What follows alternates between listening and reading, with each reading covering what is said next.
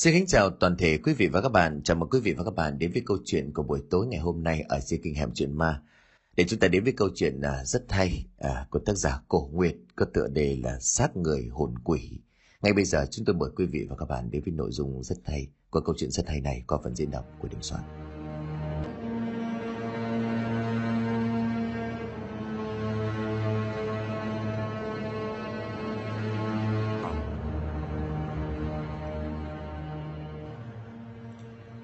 Đi đầu cho tiếp theo cùng, đói no tiếp chịu lạnh lùng tiếp cam. Ví dầu tình có dở sang, thì cho thiếp gọi, đỏ ngang thiếp về. Tiếng du con ảo ơn nỉ non văng vẳng từ mé sông vọng ra, trải dài miên man dọc theo đôi bờ sông hậu. Và những năm mà mảnh đất nơi đây còn chưa kịp chuyển mình, chỉ có dòng sông hiền hòa trở nặng phù sa, bồi cho những ruộng đồng vì nhiêu tươi tốt. Nhà địa chủ họ Tô nổi tiếng nơi đây là ruộng vườn có bay thẳng cánh, sản nghiệp để ấp bởi ngày xưa, dòng họ tổ tiên biết khai hoang mở cõi, cho nên bây giờ có của ăn của để, dành lại cho con cháu cho đến tận ngày nay. Nhưng mà ông Tô này lại chẳng có cái tính ích kỷ hay là ác bá, giống như các điền chủ hay bá hộ vào thời phong kiến, được thể hiện trong các tác phẩm văn chương khác. Ông vô cùng gần gũi với mọi người, lại còn nổi tiếng là nhân hậu hiền lành. Ông cho mọi tá điền làm dụng thoải mái mà không thu bất cứ một hạt lúa hay là củ khoai nào của họ. Người dân ở nơi đây sống chăn hòa đùm bọc lẫn nhau, không bởi họ được ảnh hưởng cái đức tính của ông Tô một phần nào đó. Tiếng du ẩu ơi nỉ non vẫn cứ cất lên đều đều. Bên ngôi nhà lá lụp sụp ven sông, hòa cùng với tiếng gió heo hút thổi rì rào trên đám mạ non xanh mướt. Bà út tay mân mê chiếc chầu ngồi nhanh nhóm nhém, nhìn vào bên trong nhà rồi nói vọng. bây coi con xíu nó ngủ chưa? Ngủ rồi thì chuẩn bị đi cơm nước ra cho thằng Nhu nó đi, để nó đói rồi đó. Dạ con biết rồi, má ở nhà đưa con xíu dùng con nghe, mà lát nữa nó có thức mà con không có kịp về, thì máu cho nó uống nước cơm luôn nhá má. Ờ, ta biết rồi, cứ để đó đi đi. Chị Hương là con dâu của bà út vợ của anh Nhu, quê chị ở tận miệt Minh Hải, nhưng vì chót thương anh cho nên khăn gói theo anh về ở cái xứ Hậu Giang, có con sông quanh năm ngọt nước an lành này. Lúc đầu xa nhà thì chị cũng khá buồn, nhưng mà ở lâu giết rồi cũng thành quen. Chị yêu luôn cái miền quê chồng và xem nó như là quê hương thứ hai của mình vậy. Chị Hương với tay lấy chiếc khăn rằn vắt ở đầu võng rồi đắp lên cho con bé xíu. Đoàn chỉ nắm cái mé võng đung đưa lắc lư vài cái, rồi bỏ đi sau bếp chuẩn bị cơm, đặng đem ra cho chồng. Bà út mang cái cơi chầu vào trong nhà ngồi bên chiếc võng, vừa đưa cháu vừa tranh thủ vá mấy cái áo đi mẩn của anh Nhu, lại cho anh đỡ bị mũi cắn. Ở cái miệt này gì chứ mũi thì đông như là quân nguyên, sơ hở ra một cái là nóc bu đen, chỉ có nước bôi dầu hôi vào thì mới mong hết được. Chị hưởng tay xách chiếc giỏ che lỉnh kỉnh phía trong, nào là cá kho rau lang luộc chấm muối ớt, cơm vẫn còn nóng hổi đi chân trần, lội ra ruộng chỗ anh Nhu đang cùng bà con cấy lúa, để anh không bị lỡ bữa. Chỉ còn chu đáo chuẩn bị cho anh cả một ấm nước sâm mát, để anh giải khát dưới cái tiết trời oi ả như vậy. Vừa đến nơi chị Hường đang nghe dòng của mấy cô chú ở trong xóm rôm giả nói cười trêu chọc. Có ai sướng như thằng Nhu không? Đi mận lúc nào cũng có vợ đem cơm ra tận ruộng, lại còn nước sâm. Ê Nhu, uống nước sâm mát lắm, tới ngủ khỏi đội nón nha bay. Anh nhổ cười hề đưa tay quệt mồ hôi đang tuôn đầm đìa trên trán rồi trả lời. Dạ chẳng những không có đội nón mà mặc luôn đồ ấy chứ. Mấy người kia lúc này cũng cười phát lên về câu nói bông đùa của anh. Chỉ có chị Hương là mắc cỡ cúi cầm mặt xuống, đánh nhẹ vào vai của chồng. Vô duyên, nói bậy bạ người ta cười cho thối đầu đấy. Anh biết tính của chị hay mắc cỡ cho nên cố tình châm chọc thêm. Bộ không có đúng à tôi nào cũng trẻ ngơi cái ông này. Chị Hương đấm thùm thùm vào lưng của chồng rồi thèn thùng khẽ cúi xuống. Không dám nhìn anh mà loay hoay nôi cơm để trong cái giỏ che ra không thèm nói gì. Anh Nhu mỉm cười nhìn vợ của mình mộc mạc trong chiếc áo bà ba đã cũ. Tuy vậy nhưng ở chị lại thoát lên một nét đẹp đầm thắm của người phụ nữ mặn mà, vô cùng sắc sảo, rồi đã qua một lần sinh nở. Chị đẹp dịu dàng pha chút cuốn hút mà nếu như ở vào cái thời đại này thì người ta sẽ gọi đó là quyến rũ và gợi cảm. Anh tự hào về chị, không chỉ đẹp người mà chị còn đẹp cả nết, lại còn giỏi giang chịu khó, chăm lo nhà cửa cho chồng con một cách chu đáo, chẳng bao giờ nề hà hay là than vãn, dù cuộc sống có nghèo khó đến đâu đi chăng nữa. Chị vẫn luôn ở bên cạnh anh không rời nửa bước. Nè, ăn đi còn ngẩn ngơ gì thế? Tiếng của chị Hường vang lên ở bên tai khiến cho anh giật mình. Anh cười cười nhìn chị rồi trả lời. Ngẩn ngơ gì đâu chàng. Tại mày nhìn mình cho nên tôi bị mất hồn đó. Hết biết rồi bữa nay ai dựa mình vậy? Nói gì đâu không à. Lo ăn đi để nó nguội hết bây giờ. Ờ, mình ăn với tôi nghe. Thôi tôi ăn với má rồi mình ăn đi. Anh biết chị ăn với mẹ và con của mình ở nhà rồi, nhưng vẫn muốn nói vậy vì thói quen thôi. Anh mỉm cười nhìn chị rồi cầm đôi đũa lên. Chờ ăn đã hít hà rồi nói, thơm ghê nha, chắc là ngon dữ lắm. Chị mỉm cười rồi lấy chén muối ớt ra vừa lườm anh rồi trả lời. Má biểu là mình ráng ăn cho nhiều, đặng còn có sức mà làm, dạo này mình hơi ốm đó. Tôi khỏe như trâu lo gì không biết nữa hả? Nói rồi anh nhanh chóng lùa một hơi hết sạch bát cơm trước cái bụng đang đói meo từ sáng đến giờ, chỉ có củ khoai lang lót dạ. Trời trưa một chút gió hiu hiu, không đủ làm dịu đi tiết trời oi ả của cái nắng đang nhuộm vàng cả cánh đồng bát ngát ngoài kia. Hai vợ chồng trẻ ấy đang ngồi bên mâm cơm đạm bạc trên tàu lá chuối khô, mà kể sự đời xung quanh mà nói cười vui vẻ. Lâu lâu chị lại đưa tay lau mồ hôi trên trán của anh, rồi mỉm cười khúc khích đầu hải biết được rằng có một ánh mắt đang dõi theo từng cử động của chị, mà trong lòng đang ngập tràn những cảm xúc vô cùng khó tả. Vừa cấy xong thì trời cũng đã bắt đầu những cơn mưa rầm rề của tiết trời tháng 6. Thảo nào mà mấy hôm cứ oi bức khó chịu. Chẳng phải là vì sắp sửa chuyển mùa, cho nên ông trời mới hạnh hoẹ người nông dân như vậy – và mùa mưa chị Hương lại bắt tay vào cuốc mấy khoảnh đất trống sau nhà. Tranh thủ trồng thêm vài luống rau để mang ra chợ bán, kiếm một ít tiền mua thêm miếng thịt, con tôm cải thiện bữa ăn. Cần phải mua một ít sữa đậu cho con bé xíu, để nó phải đỡ phải uống nước cơm pha đường trừ bữa.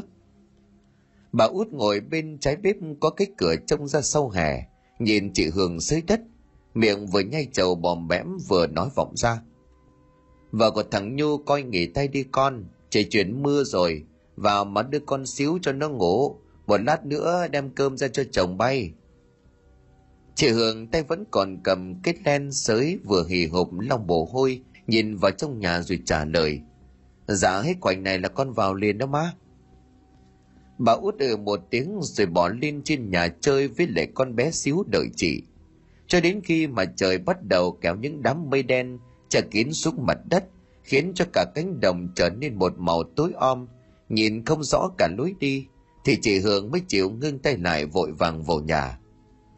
Và vào trong nhà nhìn con bé xíu đã được bà nội du ngủ từ bao giờ chị liền lật đật đi xuống bếp chuẩn bị đồ ăn để đem ra ruộng cho anh nhu.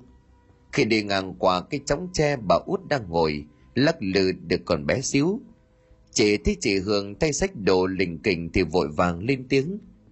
Trời sắp mưa rồi mới còn đi đâu, chắc là mưa như vậy nó không có mẩn nữa đâu. Chờ cho nó dễ rồi ăn luôn chứ đem ra làm chi. Chị Hương vừa ngó nghiêng ra ngoài trời vừa nhăn mặt trả lời. Dạ thôi để con em cho anh ấy, lỡ như mà còn mần mà không có cơm là đói xỉu đó má. Mà lát nữa anh có về thì con về chung với anh ấy luôn. Thế con đi nghe má, má dỗ con xíu dùm con.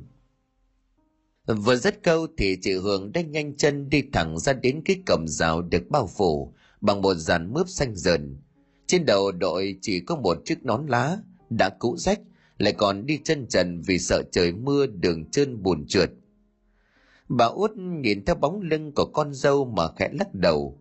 Bà thương chị Hương như là con ruột bởi tính tình của chị thật thà hiếu thảo. Lại chịu thương chịu khó, lòng vùn vén trong ngoài chu đáo, cho nên bà rất hài lòng.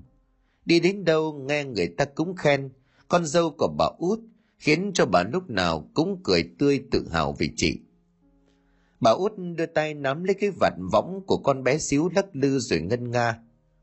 Ảo ơi, gió đưa cây cải về trời rau răm ở lại chịu đời đắng cay giọng hát du của bà nghe văng vẳng bên mé sông buồn thiêu, rồi cũng nhanh chóng thất liệm bởi mưa lúc này bắt đầu nặng hạt hơn tiếng mưa mỗi lúc một lớn dần, làm mát đi những âm thanh khác bà út đưa mắt nhìn ra ngoài cửa khét tặc lưỡi rồi nói một mình. Cái con nhỏ biết trời chuyển mưa vậy mà cứ đi phây phây. Có cái áo lá dừa thì cũng không biết vận vào nữa, thiệt tình. Xế trưa thì trời vẫn còn u tối một màu, dưới cơn mưa rầm không dứt.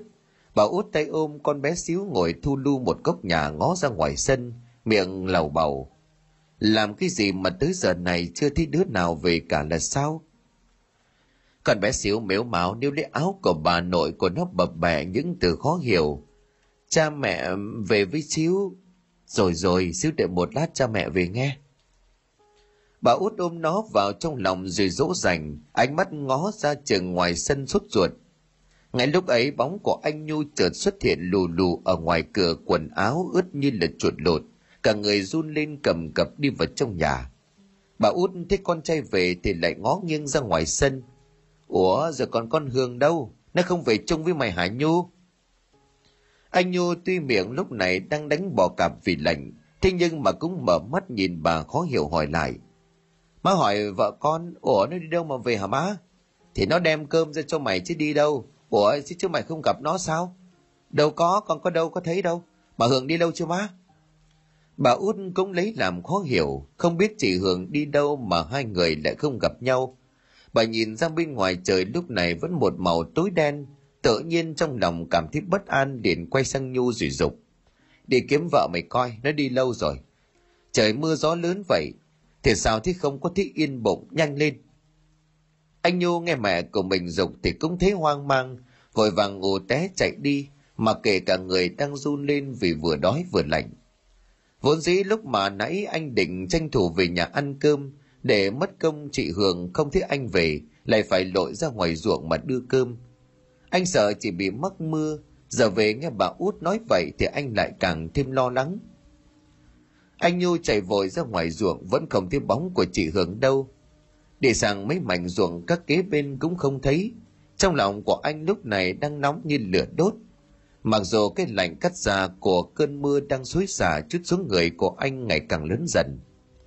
Chạy dòng theo bờ đi gọi to tên của chị, nhưng mà đáp lại anh chỉ là một tiếng mưa vang dội cộng với những tàu lá dừa đang rung chuyển xào xạc, tựa như là tiếng kêu gào tìm vợ trong lòng của anh Nhu lúc này. Anh bị trượt chân tá nhào xuống ruộng lúa, chân bị chật khớp đau đớn nhưng vẫn cố gắng đứng dậy. Lê từng bước tiếp tục đi vừa gọi tin vợ của mình.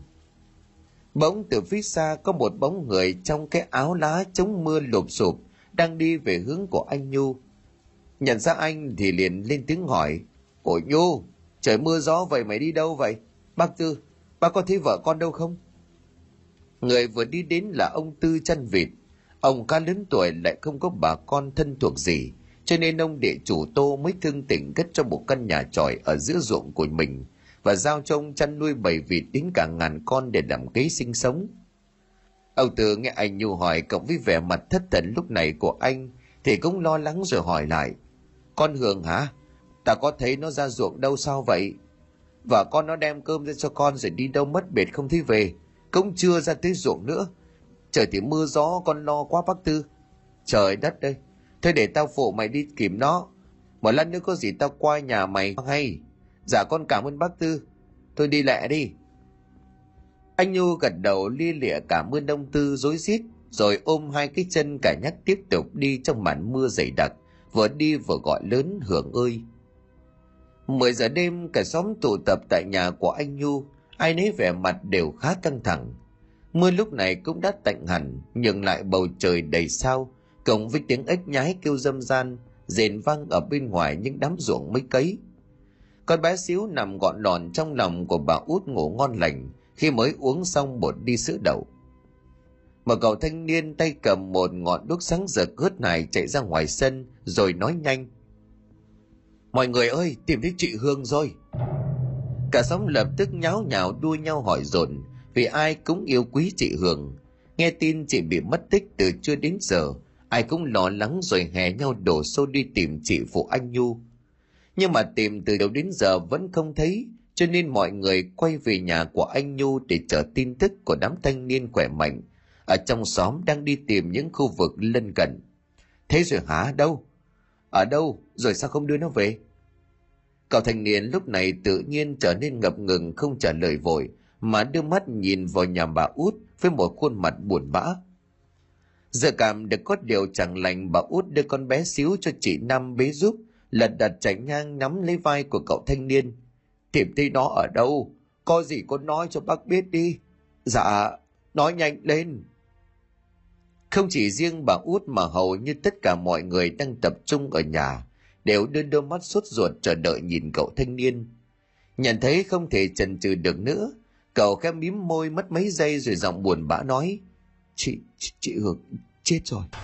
Cái gì? Cái hương cậu thanh niên lúc này mới nhìn mọi người gật đầu khẳng định dạ ông bảy câu cá phát hiện xác của chị hương ở dưới sông. Không biết là ai đã bỏ chị vào cái lồng heo, rồi rồi cắm cọc dìm chị xuống đó. Anh nhu đang ở ngoài sông. Bà út nghe đến đây thì liền ngất xỉu tại chỗ. Mọi người ai cũng hốt hoảng rồi vội vàng đỡ bà vào trong nhà, bảo chị năm với chị lại ở nhà chăm sóc hai bà cháu.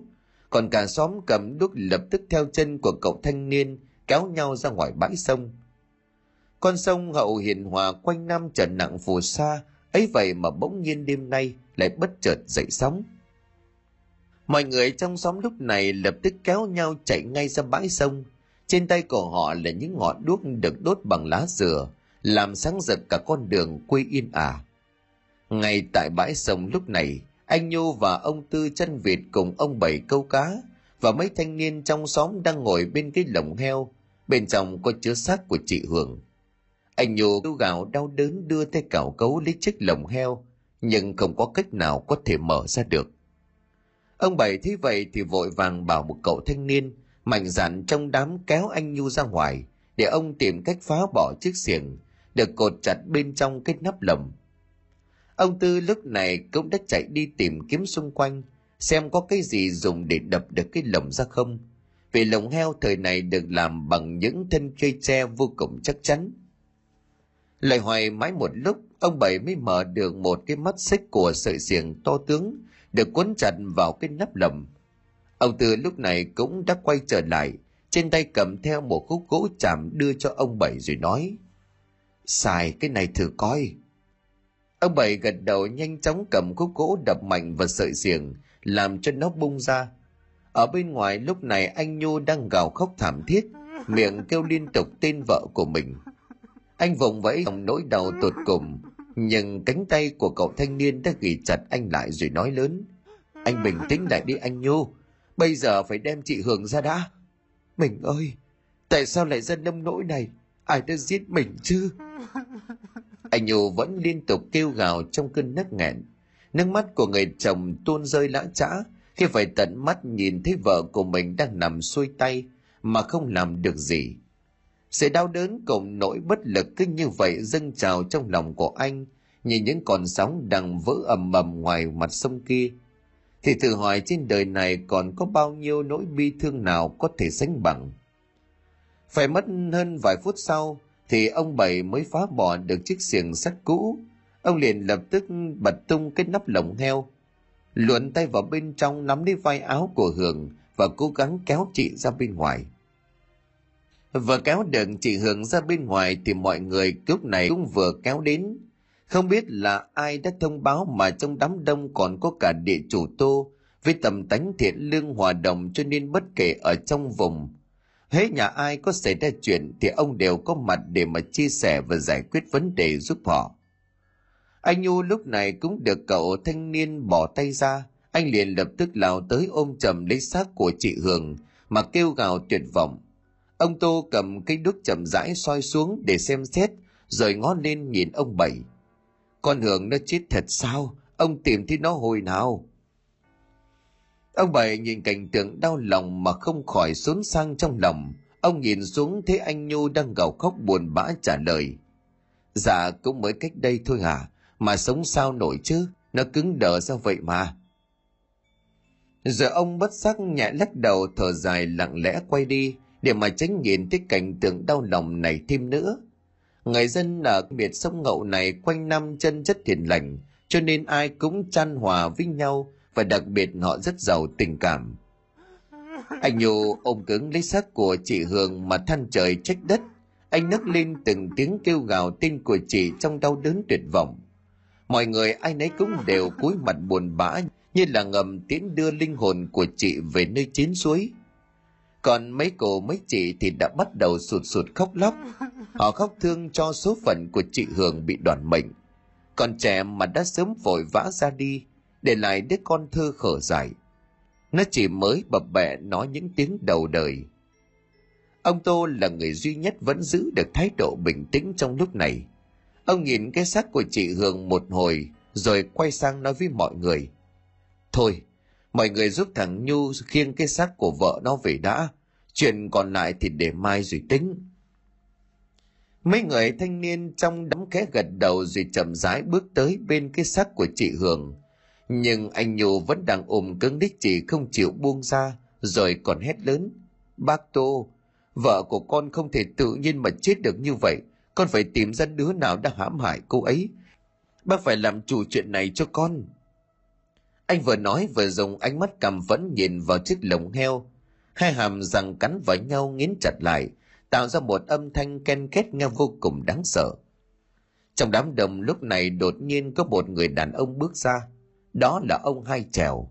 Ông ta cũng dùng một thái độ tức giận rồi nói lớn. Thằng Nhu nó nói phải. Ở cái miệt này xưa nay làm gì có cái chuyện bỏ người vô lồng heo, rồi dìm xuống sông dã man như vậy. Nhất định phải tìm cho ra đứa nào đã làm cái chuyện thất đức này. Ông ngay Trèo vừa dứt lời thì cả đám phía sau đồng loạt gật đầu. Phải đó. Đám thanh niên lúc này cũng không dám tới gần xác của chị Hương. Họ đưa mắt nhìn ông Tô chờ đợi. Ông Tô biết nếu mà không làm sáng tỏ chuyện này thì bà con không chịu yên lòng. Thế nhưng mà ông cũng không biết phải bắt đầu từ đâu. Nhìn trong màn đêm tối đen, ông khét tặc lưỡi rồi lên tiếng. Chuyện này thì chắc chắn phải điều tra. Thế nhưng mà bây giờ thì cũng đã khuya, biết lần manh mối ở đâu. Mọi người cũng không thể để cho vợ của thằng Nhu nằm ở đây lạnh lẽo như vậy. Trước mắt phải đem nó về nhà làm ma chay cái đã. Nghe ông Tôn nói có lý, ông hai trèo mới ghé gật gù rồi bước tới vỗ nhẹ vào vai của anh Nhu lên tiếng. Ông Tôn nói phải đó Nhu, mày phải đem con Hường về nhà trước đã, chứ để nó nằm đây lạnh lẽo tội cho nó lắm con. Anh Nhu trên khuôn mặt vẫn còn ướt đẫm hai hàng nước mắt, mặc dù đau đớn và căm phẫn, thế nhưng anh cũng không thể phủ nhận lời nói của ông tu. Anh khẽ mím môi rồi từ từ nới lòng vòng tay ra khỏi cây xác của chị Hương, ngước lên nhìn mọi người rồi nói. Được rồi, cảm ơn mọi người đã quan tâm tới vợ chồng tôi. Bây giờ thì mọi người hãy về ngủ đi, để tôi tự đem cô ấy về cũng được. Cảm ơn mọi người nhiều lắm. Ông hai chào khẽ thở dài ông lại vỗ vào vai của anh nhu buồn bã nói. Nghĩa tử là nghĩa tận, chòm xóm đáng giềng với nhau cả mà. Mày đuối lắm rồi làm sao mà đem nó về được, để mấy cháu nó giúp. Anh Nhu nhìn vào cái chân đã bị chật khớp của mình thì cũng im lặng với ý kiến của ông hai trèo. Anh tiếp tục ôm lấy chị, áp sát vào khuôn mặt của chị khẽ thì thầm. Mình ơi, về nhà thôi, về với tôi mình ơi. Rồi bốn cậu thanh niên nhanh chóng đi chặt bẻ chuối là một cái cán. Họ dùng sậy khô nhúng nước bệt lại làm dây cột vào đầu bẻ chuối để khiêng xác chị Hương về nhà. Đoàn người nối đuôi nhau cầm đuốc sáng rực đi theo chiếc cán. Anh nhủ vì cái chân bị đau, cho nên cứ như vậy cả nhắc, nhưng vẫn luôn theo sát chị. Trời đêm đã bắt đầu chút lại những hạt mưa giả dích, làm những đống lửa của mấy ngọn đuốc trên tay bà con lúc này cũng dần tắt ngấm. Khi bà đoàn người vừa đi qua cây cổ thụ, to nhất xóm gần quan sát ở mé sông, đột nhiên lại nghe thấy một âm thanh vang lên của mấy người thanh niên đang khiêng cái cán có xác của chị Hương nằm trên đó hét lên hoảng hốt.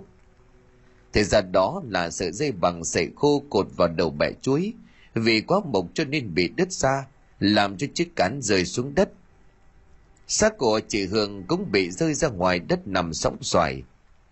Mọi người và ông Tô ai nấy cũng đều giật mình vội vàng chạy nhanh lại để xem xét Bốn cậu thanh niên cùng anh Nhu cũng nhanh chóng ngồi xuống định đỡ xác của chị lên. Nhưng mà khi có một người trong đoàn cầm cây đúc vẫn còn lập lòe cháy dở, soi vào xác của chị, thì lập tức táo hỏa hét lên kinh hãi. Khi trông thấy hai mắt của chị Hương đang mở trừng trừng nhìn lên bầu trời. Mọi người nghe thấy tiếng hét vội vàng đưa mấy ngọn đuốc tập trung lại thành một đống, sáng bập bùng trụm lại soi xuống đất Chị Hương chẳng những mở mắt mà tính mấy ngón tay còn nhẹ cử động, khuôn miệng phập phồng lên những làn hơi thở yếu ớt. Ngay lúc này mọi người cùng đồng thanh hét lên với một tâm trạng vui mừng khôn xiết. Trời đất ơi cái Hương nó còn sống, trời Phật thương tình phù hộ con Hương nó chưa chết. Mưa đã bắt đầu nặng hạt, gió cũng rít lên từng hồi thở hắt ra bên ngoài mặt sông, làm dậy nên những con sóng dập dìu đưa nhau đánh ập vào bờ. Sông hậu lại chuyển mình. Chị hường sau khi sống lại thì cũng được đưa trở về nhà ngay sau đó. Không cần phải nói anh nhu vỡ hòa đến mức độ nào. Cả út và con bé xíu nữa và cả việc chị hường đột nhiên từ cõi chết trở về khiến cho bà con tròm xóm nơi đây ai cũng đều cảm thấy vui mừng thay cho gia đình mấy ngày sau đó đợi cho chị Hương dần dần bình ổn trở lại ông tô mới tìm đến nhà Trước là để thăm chị, sau ông muốn tìm hiểu nguyên nhân lý do vì đâu chị lại bị nhốt trong lồng heo mà dìm xuống lòng sông như vậy? Và ai là kẻ đã gây ra chuyện này? Nhưng mà chị chỉ lắc đầu bảo không nhớ gì cả. Ông Tô cũng đành thở dài nói với anh Nhu. Thôi, cố lo cho vợ mày mau khỏe lại rồi tính. Đứa nào làm cái chuyện thất nhân thất đức rồi cũng phải bị quả báo mà thôi. Anh Nhu dù rất muốn tìm ra kẻ nào đang hãm hại vợ mình, nhưng mà trông thấy chị bây giờ cứ ngây ngây dại dại thì cũng đành buồn bã trả lời. Dạ con biết rồi. Ông tổ vụt đứng lên an ủi đưa ba câu. Giờ ông cũng đưa cho con bé xíu mấy cái bánh mà ông trên đường đi đến đây. Vỗ vỗ vào vai của anh nhu vài cái động viên trước khi ra về. Kể từ hôm đó câu chuyện chị hường bị nhốt trong lồng heo dìm xuống sông cũng tạm thời được cắt bỏ bởi có thể hỏi thế nào chị cũng lắc đầu ngoại ngoại nói không nhớ gì cả. Chị Hương cũng đâm ra thay đổi hẳn tính nết từ hôm ấy. Nếu lúc trước thì chị là một người rất vui vẻ hoạt bát, gặp ai cũng chẳng hỏi nói chuyện rất lễ phép hòa đồng. Việc đồng áng ngay trong nhà đều vô cùng siêng năng giỏi giang. Còn bây giờ chị Hương lại biến thành một con người khác, luôn luôn cáu gắt khó chịu, nói năng cọc lốc đôi khi lại rất tranh chua, thông chuyện thì lười nhắc bê tha chẳng bận tâm, ngay cả đứa con gái của chị là con bé xíu, chị cũng chẳng thèm ngó ngàng. Lúc nào cũng đẩy qua cho bà út chăm bế, còn chị thì cứ ngồi nằm ướn ra, nếu không ngủ thì cũng đi tới đi lui trong nhà, chẳng hiểu làm gì. Chiều nay khi mà vừa ăn xong cơm, chị Hương cũng như mọi ngày liền leo lên cái giường che để nằm. Bà út đang bận tay cho mấy con lợn ăn ngoài sau hè, cho nên con bé xíu cũng không ai chơi, liền chạy lại chỗ của chị Hường. Nó liền lay lay cánh tay của chị giọng bập bẹ. Mẹ ơi, thức chơi với xíu đi. Chị Hường đang nằm ngồi say sưa không nghe thấy. Cần bé xíu lại càng miếu máu dùng bàn tay cổ nhó, đập đầm vào người của chị rồi tiếp tục gọi. Mẹ, thức dậy chơi với xíu. Lúc này chị Hường mới cái nhíu hai hàng lông mày, rồi từ từ mở mắt tỏ vẻ bực dọc, nhìn con bé xíu hùng dữ rồi quát. Cái con này, mày có để yên cho tao ngủ không hả con quỷ? Bà út vừa xong câu chuyện bước vào nhà nghe thấy tiếng con dâu đang mắng cháu nội thì liền lao tới ôm con bé xíu đang mếu máu khóc vào trong lòng dỗ dành rồi quay sang nhìn chị Hương rồi lên tiếng gắt sao lại rủa con mình là quỷ vậy con sao vậy Hương con bỏ bi nó đã đành bây giờ còn muốn sao con không thương con con nữa hả Bà út nết chịu nổi từ trước đến nay chưa bao giờ bà lớn tiếng với chị như vậy. Nhưng mà lần này bà không nhịn được nữa. Vì thế con bé xỉu nó cứ khóc lóc đòi mẹ. Mà con dâu thì lại hết mắng rồi lại bỏ bi nó. Cho nên bà thương cháu nội vừa đâm ra giận chị Hương. Chị Hương ấy vậy mà vẫn thản nhiên trả lời. Cháu bà thì bà lo đi, tôi mệt gần nghỉ ngơi, đừng có làm phiền tôi. Nói xong thì chị lại trèo lên giường nhắm mắt ngủ như là không có chuyện gì xảy ra. Trước ánh mắt tức giận và cái lắc đầu bất lực của bà út. Buổi tối ngày hôm ấy, bà út vừa bế con bé xíu ở trên tay, vừa dọn cơm ra bàn để anh Nhu đi đồng về. Kể từ ngày chị Hường chết đi sống lại tới nay, thì công việc bếp núc cho đến quyết dọn nhà cửa và cả chăm sóc cho con bé xíu đều do một tay của bà út làm hết. Nhiều lúc bà cũng mệt mỏi do tuổi cũng đã khá cao, nhưng vì thương con thương cháu cho nên bà vẫn không nề hà gì. Bà nghĩ chắc tại chị Hường bị ảnh hưởng sức khỏe lẫn tâm lý cho nên mới như vậy. Một thời gian nữa chắc chị cũng trở lại bình thường mà thôi. Đang bừng chén nước cơm đường đút cho con bé xíu, thì bà út nghe thấy tiếng của anh Nhu vang lên ở ngoài cửa. Má ơi, con mới về. Sao về tối vậy? Nhanh vào tắm rửa còn ăn cơm. Ờ, à, dạy bữa nay con ờ, phụ chú Năm cúc cho xong cái mảnh vườn, để chú ấy ờ, lên lớp mía đó má. Bà út đưa tay múc từng muỗng nước cơm đút cho con bé xíu trả lời bâng quơ, rồi không hỏi chỉ thêm. Anh nhủ bước vào trong nhà ngó giáo xác, đoàn anh quay sang nhìn bà út rồi hỏi. Hưởng đâu rồi má, sao má không để cho vợ con dỗ con xíu, má đi nghỉ đi. Bà út nghe anh nhắc đến chị Hường thì khẽ ngước lên nhìn anh thở dài, bà chỉ lắc đầu chỉ vào trong buồng rồi trả lời. Nó ăn cơm chiều xong thì ngủ đến giờ, nó có ngó ngàng gì con nó đâu. Rồi bà cúi xuống vuốt nhẹ cái má phúng phính của con xíu rồi nói, tội nghiệp cho con nhỏ, nó nhớ mẹ, muốn gần mẹ nó.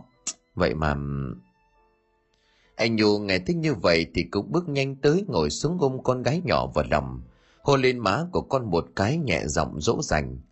Xíu ngoan nhé, mẹ còn bệnh cho nên là không chơi được với con, khi nào mẹ hết bệnh mẹ sẽ chơi với Xíu nghe. Con Xíu chẳng biết nó có hiểu gì không mà cũng gật đầu, rồi chỉ vào trong chén nước cơm đòi uống tiếp. Bà út kéo nó lại rồi nhìn anh Nhu rồi dục Thôi đi tắm lẹ lên còn ăn cơm, để nguội hết bây giờ. Anh Nhu cười nhẹ rồi gật đầu dựa bước đi. Nhưng đi được vài bước thì đột nhiên anh nhớ ra chuyện gì, vội vàng quay lại nhìn bà út rồi nói. Má, má đừng buồn vợ con nghe má, chắc đại hương còn chưa khỏe hẳn. Rồi, ta biết rồi, đi lẹ đi, trời tối nước ao lạnh lắm đó. Bà út không để cho anh Nhu kịp nói hết câu đã xua tay tỏ ý đã hiểu. Anh biết tính của bà vốn hiền lành nhân hậu, cho nên vội mỉm cười khẽ dạ một tiếng, rồi bước đi nhanh ra cái ao sau nhà tắm. Buổi tối gió luồn từ ngoài mé sông thổi lồng lộng vào căn nhà mái lá đơn sơ đã cũ sờn theo từng năm tháng. Bà út ôm con bé xíu vào trong lòng ngồi đu đưa trên cái võng tre, cất tiếng du buồn vời vời. Ầu ơi gió đưa cây cải về trời, rau răm ở lại, à ơi chịu đời đắng cay. Con bé xíu đã quên với tiếng du của bà nội, cho nên chỉ được vài phút nó đã ngủ say sưa trong vòng tay của bà. Từ cái hôm đưa chị Hường về nhà, con bé xíu cũng ngủ luôn với bà nội. Vì bà sợ nó quấy khóc sẽ ảnh hưởng đến sức khỏe của chị. Đêm này cũng vậy, hai bà cháu lại ôm nhau ngủ ở ngoài cái giường che ọp ẹp. Gió lạnh thổi thốc vào từng cơn qua khe cửa, cho nên bà lại càng ôm nó chặt hơn. Bà thấy thương đứa cháu nội của mình vì đã gần một tháng nay nó thiếu vắng đi vòng tay của mẹ anh nhô sau khi vào buồng trông thấy chị hương vẫn còn đang nằm ngủ say thì nhẹ nhàng trèo lên giường nằm kế bên kể từ hôm chị sống lại bởi một phép màu nào đó thì chị lúc nào cũng vậy. Lúc nào cũng ngủ từ sớm cho nên vợ chồng chẳng có dịp mặn mà. Anh về đã lâu không được gần vợ cảm thấy xốn sang cho nên mới nhẹ nhàng lay nhẹ cánh tay của chị gọi nhỏ. Mình ơi! Chị Hương vẫn nằm im không cử động, anh lúc này cơn khó chịu đã dâng trào mạnh mẽ bên trong lòng, cho nên càng cố lay chị. Được một lúc thì chị Hương khẽ cửa mình quay sang quát vào mặt của anh. Anh có im miệng đi không? Để yên cho tôi ngủ. Anh vô thoáng giật mình vì phản ứng của chị. Lần đầu tiên anh bị chị tạt một gáo nước lạnh vào mặt như vậy. Cứ không biết lý do tại sao vợ mình lại thay đổi nhiều như thế. Nhưng cũng vì thương chị, Nghĩ chị còn chưa khỏe hẳn cho nên mới có thái độ như vậy. Anh liền dịu giọng nói. À, vậy thôi mình ngủ đi. Giờ anh nhẹ nhàng nằm xuống tránh làm cho chị khó chịu. Nhìn chị chưa gì đã ngủ lại say. Anh bất giác khẽ thở dài. Sáng hôm sau khi mà mặt trời chỉ vừa ló dạng sau lũy che già, anh Nhu vẫn còn đang say giấc ngủ, thì chợt giật mình bởi tiếng la thất thanh của bà út. Trời đất ơi chuyện gì thế này Nhu ơi! Trời đất ơi mày ra đây mà coi. Anh hoàng hồn tung vội cầm mình gối lên, bỏ chân xuống giường chạy nhanh ra sau hè, nơi phát ra tiếng kêu của bà út. Khi mà chạy ra đến nơi thì anh Nhu cũng như bà nội, vội kêu lên hoảng hốt khi phải chứng kiến cảnh tượng đang chảy rách mắt. Bầy heo tầm chục con trong chuồng không biết đã bị ai giết sạch. Chúng nằm la liệt chồng chất lên nhau, máu lình láng chảy ra đỏ cả một vùng, tràn ra một khoảng đất trống. Và còn kinh dị hơn bụng của nó bị mổ ra toang hoác, làm cho ruột gan phèo phổi tất cả rơi ra ngoài vương vãi khắp nơi. Bà út trên tay vẫn còn cầm nguyên một thúng chuối cây còn chưa kịp cho bọn nó ăn. Sáng vừa mới bước ra đã trông thấy cảnh tượng hái hồng như vậy đập vào mắt. Anh Nhu lúc này vừa kịp định thần lại, vội chạy vào bên trong chuồng để kiểm tra. Bên trong chỉ còn thấy cây phản mà anh dùng để cắt lúa, vẫn còn luôn được treo bên trên trái bếp, nằm vất ngang ở trên bụng của con heo. Trên cây phản vẫn còn nguyên những vệt máu đỏ tươi loang lổ, chưa kịp khô lại. Mọi chuyện có lẽ chỉ mới bắt đầu, con sông hậu quanh năm hiền lành ấy, thế mà không hiểu vì đâu, nguyên nhân gì mà lúc này lại cuồn cuộn dâng trào trong những con sóng ngầm dữ dữ. Sau khi kiểm tra trong chuồng heo một lượt, anh Nhu mới phát hiện ra một chuyện rất kỳ lạ. Mấy bộ đồ lòng của bầy heo đã bị mất tích, chỉ còn lại một số ít dính lại vương vãi ra ngoài. Anh liền vội vàng quay sang nói với bà út. Không biết đứa nào mà lại hại nhà mình ra như vậy, thật là khốn nạn mà, để con đi báo với ông Tô. Bà út gật đầu lia lịa, khuôn mặt của bà còn hẳn lên nét hoảng loạn nhìn anh Nhu trả lời. Đi nhanh đi, trời đất ơi bầy heo của tôi, cái quân nào thất nhân ác đức, thiệt là cái phường trộm cướp mà. Bà út lúc này nước mắt đã chảy dài, nhìn bầy heo đang nằm chết la liệt trong chuồng. Bà không cũng phải vì bầy heo này cũng là cả một tài sản của gia đình. Và lúc bấy giờ heo vốn là rất quý, nó chỉ đứng sau lúa gạo mà thôi. Anh Nhu cũng buồn bã, anh biết là bà đang hoảng loạn, cho nên dùng giọng điệu nhẹ nhàng chấn an mẹ của mình. Thôi má vào trong nhà đi, để chuyện này con tính. Rồi anh Nhu kéo tay của bà đi vào trong nhà, còn anh thì trở vào buồng định gọi chị Hường dậy, coi chăm sóc con bé xíu. Thế nhưng mà thích chị vẫn còn đang say ngủ không hề biết chuyện gì. Lại gọi mãi không được anh cũng đành quay qua bỏ ra ngoài, nhờ bà út một tiếng lo cho con bé xíu, rồi nhanh chóng rửa mặt chuẩn bị quần áo đi sang nhà ông Tô.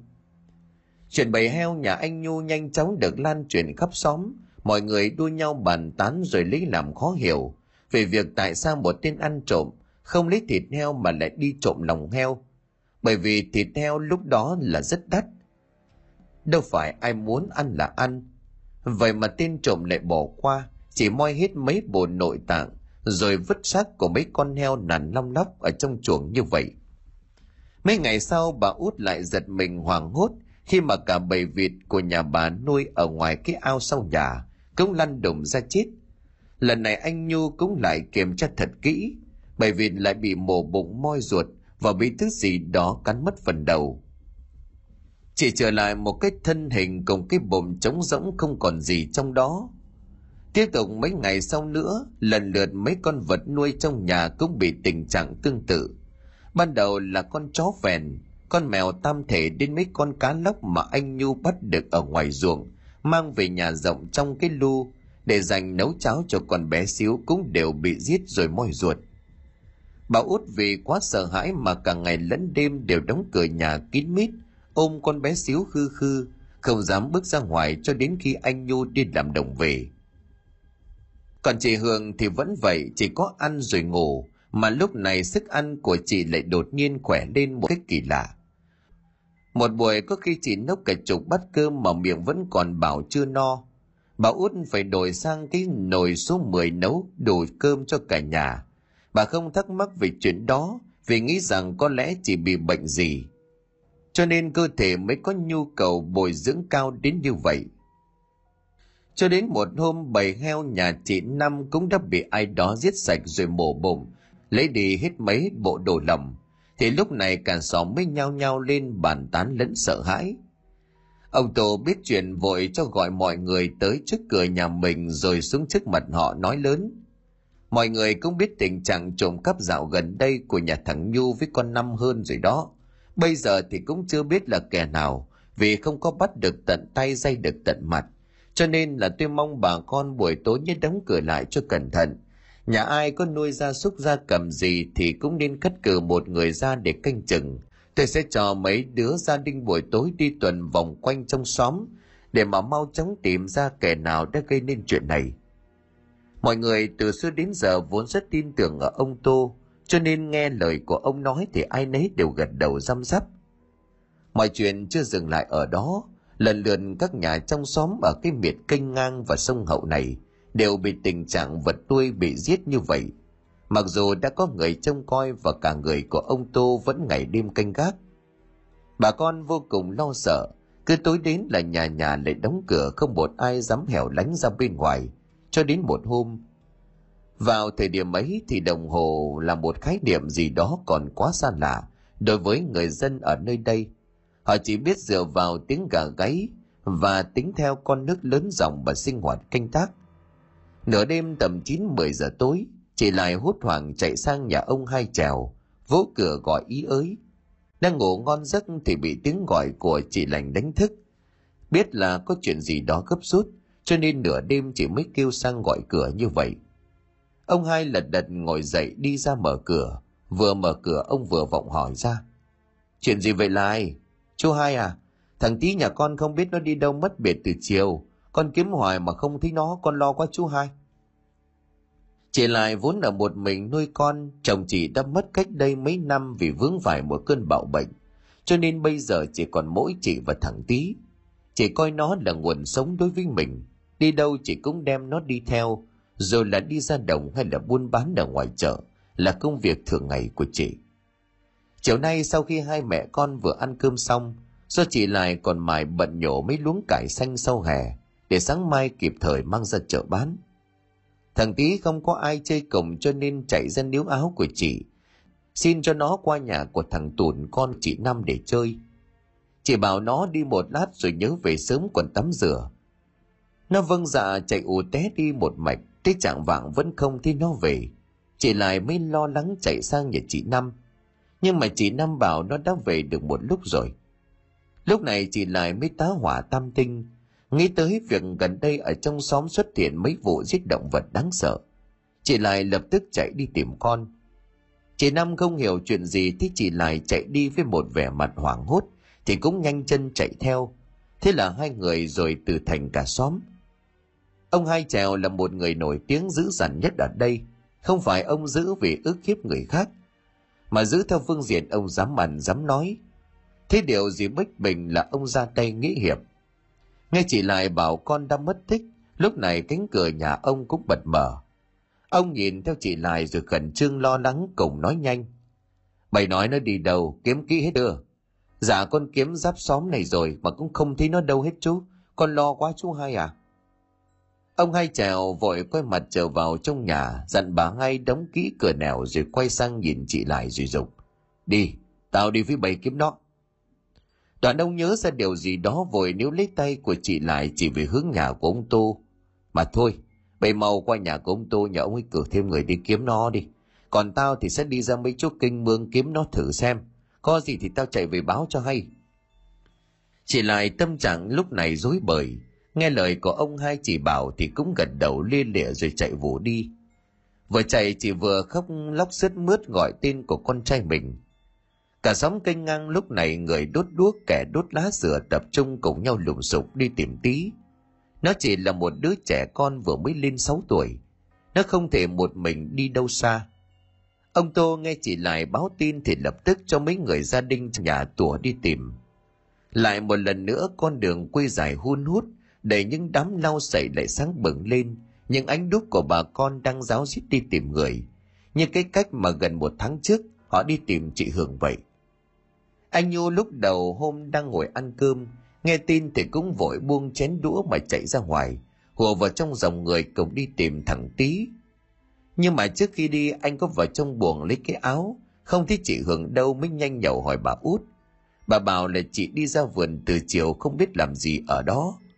Anh nhô cũng không hỏi gì thêm, mà vội chạy đi luôn về việc đi tìm thằng Tý bây giờ quan trọng hơn. Đoàn người chia nhỏ ra thành từng tốp, tốp của anh Nhu lúc này đang đi sắp tới một cây cẩm già gần sát ở mé sông. Bỗng anh nhìn thấy từ xa có một ngọn đuốc đang lập lòe dơ cao, của quà cua lại như đã báo hiệu dưới gốc cây cầm. Anh Nhu lập tức hô hoán mọi người lại rồi cùng đồng loạt nhảy nhanh về phía đó. Tới nơi mọi người chợt há hốc miệng kinh hãi khi phải chứng kiến một cảnh tượng vô cùng kinh dị đang diễn ra trước mắt. Người vừa rơi đuốc báo hiệu cho mọi người chính là ông Hai Trèo. Ông đang ngồi bên một cây sắt thẳng tí. Không biết nó đã chết từ lúc nào. Cả người và khuôn mặt non trẻ đáng thương của nó đã chuyển thành một màu tím tái. Phía bên dưới là cái bụng bị mổ ra giống hoác để máu me vương vãi, loang lổ khắp trên nền đất. Trời đất ơi chuyện gì với chú hai, thằng tí nó... Mọi người lúc này đồng thanh hỏi ông hai trèo rồi vội vàng lao tới ngồi xuống để xem xét. Vì tốt của anh Nhu toàn là đàn ông, cho nên họ vẫn giữ được bình tĩnh chỉ sau vài phút kinh hoàng. Ông hai trèo đưa ngọn đuốc soi gần xuống sắc cây xác của thằng tí, khuôn mặt hẳn lên buồn bã thương tâm chậm rãi trả lời. Nó chết rồi. Tao tìm thấy nó treo lủng lẳng ở nhánh còng. Bảo sao mà mọi người tìm hoài mà không có gặp. Anh Nhu vội vàng nhìn một người trong nhóm nhanh chóng lên tiếng. Anh đi thông báo với mọi người tới đây liền đi nhanh đi. Người đàn ông lập tức cầm cây đuốc chạy đi như gió. Ông hai trèo khẽ lắc đầu nhìn vào xác của tý Tự dưng hai dòng nước mắt bỗng lăn dài trên khuôn mặt. Thường ngày rất rắn giỏi cương nghị của ông. Có lẽ ông chịu không nổi vì phải nhìn thấy hình ảnh của tý như vậy. Nó cũng bằng tuổi cháu nội của ông Vậy mà bây giờ lại bị cái quân khốn nạn nào ác nhân thất đức đi hãm hại cả một đứa con nít, tới cả cái xác cũng chẳng còn lành lặn. Từ phía xa trong bánh đúc bập bùng của bà con trong xóm cây ngang, miền sông Hậu, có tiếng của chị Lại đang gào khóc vang vọng cả một khúc sông. Tí ơi, con ơi! Xác của thằng Tí được ông hai trèo bế về nhà chị Lại. Trên đường đi chị Lại gào khóc thảm thiết, chị gần như là muốn chết đi sống lại – bởi nỗi đau này thật sự quá lớn. Phải rất cố gắng chị mới cố giữ được đôi chân của mình đứng vững, để không bị ngất đi mà men theo con đường quê, khập khiễng theo cảnh ông hai trèo đưa thằng tí con trai của mình trở về. Ông tô hay tin thì cũng nhanh chân chạy tới nhà chị lại cả xóm đua nhau, người lo quần áo, người lo đảo sới, người lo đóng hòm, người còn lo cơm nước để sáng mai còn kịp thời làm hậu sự cho thằng tí. Chị lại thì cứ ôm lấy xác của con mình mà kêu gào trong đau đớn. Lúc này chẳng ai muốn làm phiền tới giây phút biệt đi thiêng liêng cuối cùng của hai mẹ con, cho nên cứ để mặc cho chị ôm thằng tí một góc. Mọi người ai nấy đều lo sắp xếp mọi chuyện cho chị. Một số người vì nhà có con nhỏ cho nên cũng tranh thủ về, vì phần nào họ lo sợ, trong đó có anh Nhu. Vừa về đến nhà anh Nhu vẫn nhìn thấy bà út đang ngồi bên cái trong đèn ngó ra ngoài cửa. Anh biết là bà đang đợi anh, cho nên vừa thấy anh bước vào bà đã vội vàng lên tiếng. Sao rồi Nhu, tìm được thằng tí chưa con? Anh Nhu nghe bà út hỏi vậy thì khẽ thở dài, khuôn mặt buồn bã anh chậm rãi ngước lên nhìn bà út, rồi từ từ kể lại cho bà nghe hết đầu đuôi của câu chuyện. Bà út không phải nói cũng hiểu mà bà đã sốc đến mức độ nào, Khuôn mặt của bà tái xanh, bất giác bà ngó vô mùng nhìn con bé xíu đang nằm ngủ trong lòng mà thấp thỏm không yên. Tự nhiên bà cảm thấy lo sợ một điều gì đó. Hương về chưa má? Nó về được một lúc rồi. Không biết ra ngoài vườn mần cái gì mà biết ở đó từ chiều. Anh Nhu sau khi đã bảo bà út đi ngủ để sáng mai còn qua nhà chị lại sớm, anh đã vội vã ra sau hè cầm cái trong đèn để rửa mặt. Anh cầm cái áo dừa vượt thỏ tay múc lô nước chưa kịp múc lên, đang nghe tiếng ai đó gọi tên của mình văng vẳng. Mình ơi! Anh ngồi chợt dừng tay lại, anh ngó giáo rắc xung quanh để tìm kiếm, nhưng chẳng thấy gì ngoài một bóng đêm dày đặc đang bao phủ. Nghĩ mình bị ù tai cho nên nghe gà hóa cuốc. Anh khẽ lắc đầu rồi lại tiếp tục cầm cái gáo dừa múc nước. Tiếng nỉ non đâu đó lại cất lên, kèm theo là một làn gió lạnh thấu xương thổi ngang qua người của anh khiến cho anh khẽ rùng mình. Anh cố lắng tai để nghe tiếng kêu vừa nhỏ vừa ngắt quãng. Mình ơi giữ con giữ con mình ơi. Anh nhu đưa cái trong đèn lên cao để tìm kiếm nhưng vừa định dậm chân bước đi đã bị một bàn tay lạnh toát chộp lấy bả vai kéo lại. Anh nhu hoàng hồn cũng vừa nhanh chóng định thần nhận ra chị Hưởng đang đứng sau lưng của mình. Anh thở phào nhìn chị rồi nói, giờ này sao mình chưa ngủ ra đây làm gì chứ? Khuôn mặt của chị hường không có lấy một biểu lộ cảm xúc nào, chỉ lơ đễnh nhìn anh rồi chậm rãi trời. Tôi mắc tiểu anh vô trước đi, tôi đi xong liền vô liền. Trời đất ơi, bữa nay mình gan dạ quá, dám đi tiểu một mình luôn hả? Anh nhô thoáng bất ngờ vì anh thừa biết chị hương rất sợ ma bình thường đi vệ sinh là anh phải đi theo canh cho chị. Hôm nay lại nghe chị đuổi mình vô vào trong nhà trước, cho nên nấy làm lạ. Anh giơ cái trong đèn về phía của chị định bụng trêu chị một chút, nhưng anh thoáng trong mày khi mà nhận ra. Nơi khóe miệng của chị hường dính mấy vệt gì đó đỏ đỏ. Ủa, mặt mình dính gì vậy? Nghe anh hỏi lúc này chị bất giác quay đi, đưa tay chùi chùi ấp úng trả lời. Ờ có gì đâu. Tôi biết rồi. Giọng của anh Nhu vang lên vô cùng đanh thép, khiến chị Hương hai mắt đảo liên hồi rồi không dám quay lại. Anh Nhu cầm cái trong đèn đưa lên cao dọi thẳng vào người của chị, khuôn mặt của anh trở nên nghiêm túc. Mình ăn vụng đúng không? Cá kho còn dính miệng kìa. Sao cô nói là một điều cười khúc khích của anh? Chị Hương lúc này thở phào nhẹ nhõm rồi lên tiếng dục. Vào nhanh đi để tôi còn đi. Tôi ở đây canh cho mình chứ. Không cần đâu. Tôi đi xong vào liền. Anh Nhu thoáng nhíu mày khó hiểu trước phản ứng của chị, nhưng cũng chậm rãi để cái trong đèn xuống, rồi quay lưng bước vào trong nhà. Trước khi đi không quên nói, Ờ, mình đi nhanh rồi vào nhé. Chị chị hờ hững đáp lại một tiếng đầy cộc lốc. Đợi cho anh Nhu đi vào lúc này hai mắt của chị Hương bỗng nhiên biến thành màu đỏ. Khóe miệng của chị bỗng nhếch lên, tạo thành một nụ cười đầy ma quái. Nhìn vào khoảng không cất giọng âm u, khôn hồn thì cút xéo, nếu không đừng có trách tao. Từ ngoài sau mấy bụi chuối thấp thoáng có một bóng trắng đang thoát ẩn thoát hiện ở bên ngoài, rồi lướt lướt trên mặt đất, rồi một giọng nói từ phía đó vang lên văng vẳng trả lời. Xin đừng ngại thân chủ của tôi, bà đã chiếm lấy thần xác của tôi rồi, bà đã thỏa mãn được bằng nhiều thứ rồi, hãy tha cho họ và con của bà ở đây. Một đứa trẻ con như vậy đã là quá đủ rồi đúng vậy, cái bóng trắng đó chính là linh hồn của chị hường.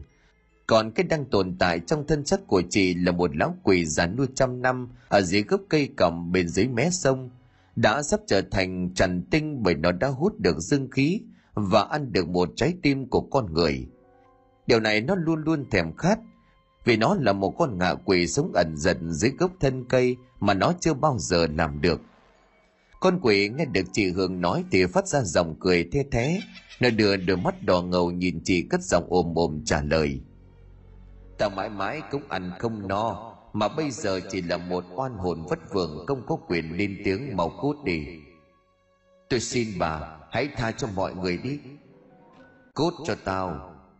Rất lời con quỷ liền vươn cánh tay của nó ra, lao thẳng vào bụi chuối túm lấy cổ của chị Hương quật mạnh xuống đất – Chị Hương rút lên một tràng rồi nhanh chóng biến thành một làn xương tan biến vào bóng đêm cô tịch. Con quỷ lúc này mới nhếch mép, mỉm cười thu lấy cánh tay, rồi lại bình thản trở vào trong nhà. Ông Dung đi vào buồng, trèo lên trên giường nằm ngủ như không có chuyện gì xảy ra. Đêm đó trong nhà có một người không hề ngủ đó là anh Nhu. Anh đã chứng kiến tất cả mọi chuyện. Không phải tự nhiên mà anh quay lại lén nhìn khe cửa sau nhà, để xem chị Hương rốt cuộc muốn làm gì. Anh vốn đang nghi ngờ từ khi trông thấy vết đỏ dính trên miệng của vợ mình. Anh nhớ lại vào khoảng thời gian bầy heo của nhà mình bị giết, anh quay trở vào trong buồng định gọi chị Hương dậy, nhưng mà chị vẫn nằm ngủ mê man. Lúc đó anh vô tình nhìn thấy trên cổ áo của chị Hương còn dính một lớp cắm heo chưa kịp khô. Nhưng anh nghĩ có lẽ do tối qua chị đã cho heo ăn bất cần bị dính vào cho nên là thôi anh không bận tâm. Rồi tiếp tục đến những con vật trong nhà bị giết. Khi mà cửa nhà đã được quá chặt lại, thì kẻ nào có thể làm được chuyện này? Lại tới phiên bầy heo nhà chị năm, từ đó anh nhu vừa đi đồng về đã bắt gặp chị hường cũng vừa mở cửa đi ra ngoài. Anh liền hỏi chị đi đâu thì chị trả lời, đi sang nhà hàng xóm có chút chuyện. Vào khoảng thời gian chị năm kêu la bầy heo của chị bị ai đó giết chết thì tầm lúc sau chị Hương cũng lững thững đi về. trên người còn sộc ra mùi phân heo nồng nặc. Đến chuyện thằng tí khi nó bị mất tích, chị hương lại không có mặt ở nhà. Bà út bảo chị đi ra vườn từ sớm. Nhưng mà vườn nhà bây giờ chỉ toàn là trồng chuối, cũng chẳng có nhu cầu gì dọn dẹp. Vậy mà chị đi ra đó làm gì mà mãi tới khi phát hiện được xác của thằng tí và khi anh trở về nhà, thì bà út mới nói chị cũng vừa về được một lúc rồi với tất cả những biểu hiện kỳ quặc gần đây của chị, cộng thêm cách xưng hô với anh, tất cả anh nhu đều sâu chuỗi lại từng thứ một. Vừa nãy rõ ràng anh nhìn thấy một vệt đỏ dính trên miệng chị y như máu. Cộng với sự phản ứng lạ lùng không dám nhìn thẳng vào anh, thì anh nhu đã dần dần khẳng định. Vốn dĩ lúc này anh đã định điểm mặt chị hường, nhưng mà lý trí lại mất bảo anh dừng lại nếu đúng thật người đang ở trong nhà của anh không phải chị hường, mà là một thứ ma quỷ nào đó, thì anh không thể tự dưng đem mạng của mình ra để đánh cược một cách ngu xuẩn như vậy. Anh đành nói chớ đi là chị vừa mới ăn vụng, hòng đánh chống làng. Rồi anh quyết định quay lại đến nhìn qua khe cửa, thì mọi chuyện đã được phơi bày trước mắt. Anh nhìn thấy cái bóng của chị hường, nhìn thấy đôi mắt đỏ ngầu của con quỷ, và cả cái cảnh nó túm lấy cổ vợ mình khiến cho chị phải tan biến vào khoảng không. Trong khoảnh khắc đó, anh nhu thực sự cố gắng kiềm nén để không phải hét lên thành tiếng. Lúc này, anh nhu quay sang nhìn lão quỷ đang nằm ngủ say bên cạnh mình trong thân xác của chị hường. Trong lòng của anh chỉ dâng lên một sự căm phẫn đến tột cùng, chứ không hề sợ hãi. Anh cố gắng kiềm nén đợi cho trời sáng. Bất giác anh nghĩ tới chị, hai dòng nước mắt khẽ lặng lẽ tuôn dài ướt đẫm trong tận cùng nỗi đau một lần nữa trỗi dậy, trong lòng của anh khi biết vợ mình đã chết, anh nhu đau đớn kêu tên của chị trong tiềm thức. Hương ơi! Vì thằng tý cũng chỉ là một đứa trẻ con vừa mới lên 6 tuổi, cho nên hậu sự của nó làm rất đơn giản. Chú hai trèo quấn cái xác của thằng tý vào mấy lớp vải niệm rồi đặt nó vào bên trong cái hòm, được làm bằng gỗ me khá cứng cỏi theo sự hiểu biết của chú hai về những điều kiên cữ thì có ai đó lỡ bị chết phanh thây thì phải động quan và an táng vào đúng 12 giờ trưa mới mỏng xuôi trèo mát máy. Chị lại vật vã kêu gào trong đau đớn luôn miệng gọi tí ơi, khiến cho ai chứng kiến cũng đều không cầm được lòng của mình mà rưng rưng nước mắt. Anh Nhu và bà út cũng có mặt. Lúc sáng đi sang đây, bà út có định nói để con bé xíu ở nhà với chị Hường, vì chỗ tàng tóc không tiền bế nó theo. Nhưng anh nhủ không chịu, anh nói dối bà là chị Hường bị sốt, còn đang phải nằm ngủ. Cứ bế nó theo anh sẽ trông chừng nó. Anh Nhô đứng nhìn vào cái huyệt nhỏ xíu chôn thẳng tí, khuôn mặt hẳn lên một vẻ tức giận. Hai tay nắm chặt vào nhau run rẩy, rồi khẽ thì thầm trong cổ họng. Con quỷ hại người khốn kiếp, tao sẽ tiến mày về với địa ngục nhanh thôi. Hai hàm răng của anh nghiến chặt lại, anh nắm đấm mạnh xuống đất một cái, rồi lấy trong túi áo ra một sợi dây chuyền của chị Hường, nắm chặt trong tay tự nói với chính mình. Mình à, tôi xin lỗi nếu có làm tổn thương đến thân thể của mình, nhưng mà tôi tin mình sẽ hiểu và phù hộ cho tôi đúng không? Con sông để ấp phù sa lúc này lại vũ ập vào bờ từng con sóng nhỏ, hiền hòa, chứ không dâng cao cuồn cuộn như trước nữa, có lẽ nó cũng thấu hiểu lòng người. Trơn cất thằng tí xong xuôi, Ông Tô mới gọi tập trung hết bà con trong xóm kinh ngang lại. Ngồi ở giữa một mảnh đất trống trong khuôn viên của nhà mình, ông bắt đầu nhìn mọi người rồi nói lớn. Mọi chuyện đã đi quá tầm kiểm soát của tôi. Tôi thật sự bất lực và muốn lấy làm buồn lòng vì không giúp được gì cho mọi người. Có lẽ tôi phải lên tỉnh một chuyến để cậy thông phán xuống đây, giúp chúng ta tìm ra kẻ thù ác.